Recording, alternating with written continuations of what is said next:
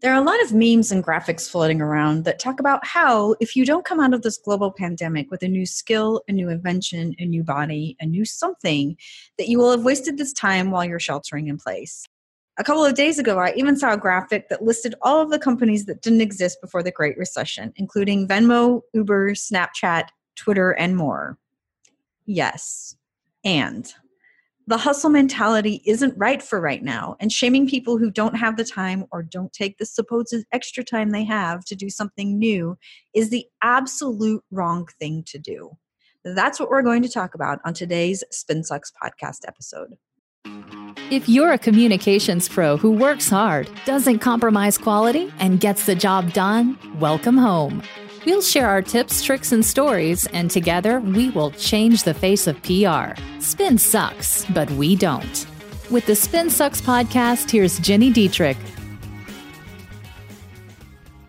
The Great Recession, the dot com bubble burst, and 9 11 have all happened in the last 19 years. All three were the same in some respects, but very different in others. Yes, they were the same in that unemployment was high, organizations went out of business, people were unable to pay their bills, and particularly around 9 11, the country mourned. But we didn't also have the grief that we have today, and that's what we're all experiencing grief. Grief over the loss of proms and graduations, loss of friends and routines, loss of simple pleasures such as meeting friends out for drinks or having birthday parties.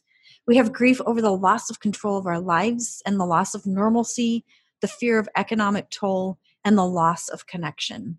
What we feel is what the experts call anticipatory grief. This is the feeling we get about what the future holds when we're uncertain. It usually centers around death. We feel it when somebody gets a dire diagnosis or when we have the normal thought that we'll lose his parent someday. Anticipatory grief is also more broadly about imagined futures. There's a storm coming, there's something bad out there with this virus, this kind of grief is confusing for all of us. Our primitive mind knows something bad is happening, but we can't see it. This breaks our sense of safety, and we feel that loss of safety. To boot, we don't see a light at the end of the tunnel. We're smack dab in the middle of the tunnel, and we don't know how much further we have to keep digging. In Chicago, they finally announced we won't be going back to school this school year. Wisconsin has shelter in place until May 26th. Yet, Florida just reopened its beaches. It's all happening in dribs and drabs, and that's enough to test all of our cognitive energy. So, this idea that we can do something new with all of our free time, quote unquote free time, is ludicrous. Every single one of us is grieving. We're certainly at different stages, and maybe some of us have the ability to add something new right now. That's fantastic. I wish I were there. I do. really wish I were there. Some of us do have more free time because we've lost our jobs or lost clients or work. It's just going at a much slower pace. And how you feel that time is up to you, not to your friends or family, not to your colleagues or your clients or your boss, and certainly not to the people out there telling you to hustle and create and innovate.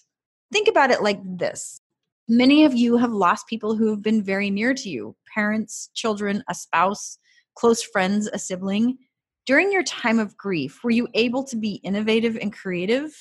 In the first several weeks, did you have time to think about all the new things you were going to learn and do?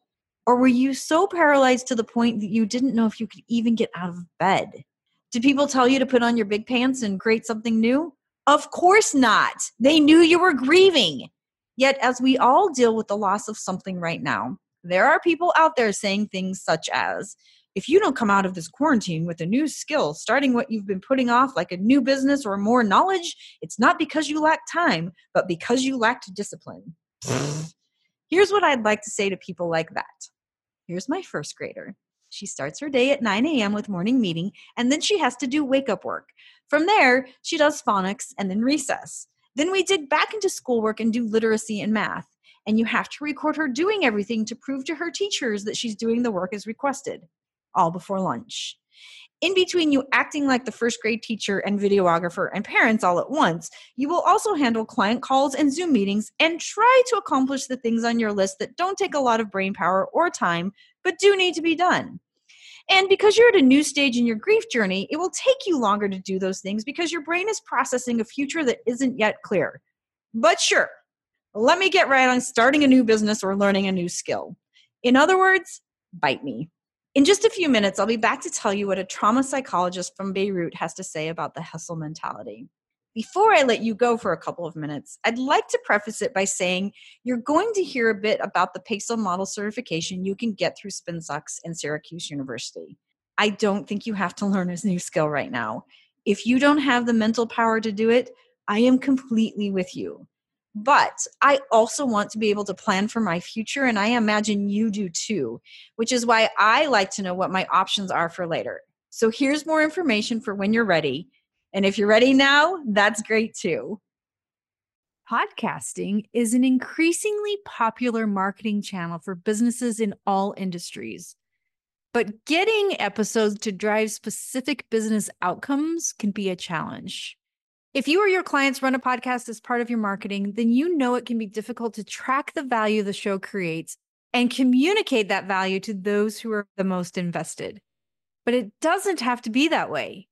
If you would like to learn how to identify and track the podcast metrics, don't we all, that make a difference on the bottom line, go to podcastingforbusiness.com slash spinsucks. They have a free training on how to do exactly that. And it's created by the company that produces this very podcast. And I love, love, love, love, love, love, love, love them. And you will too.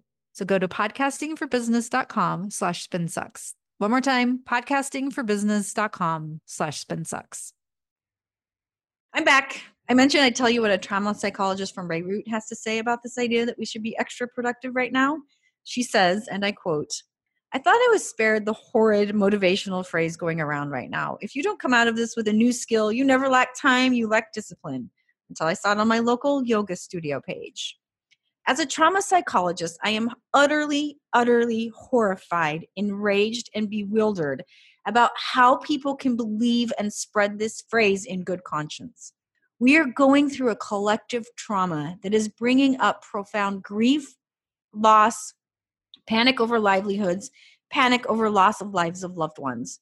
People's nervous systems are barely coping with the sense of threat and vigilance for safety or alternating with feeling numb and frozen and shutting down in response to it all.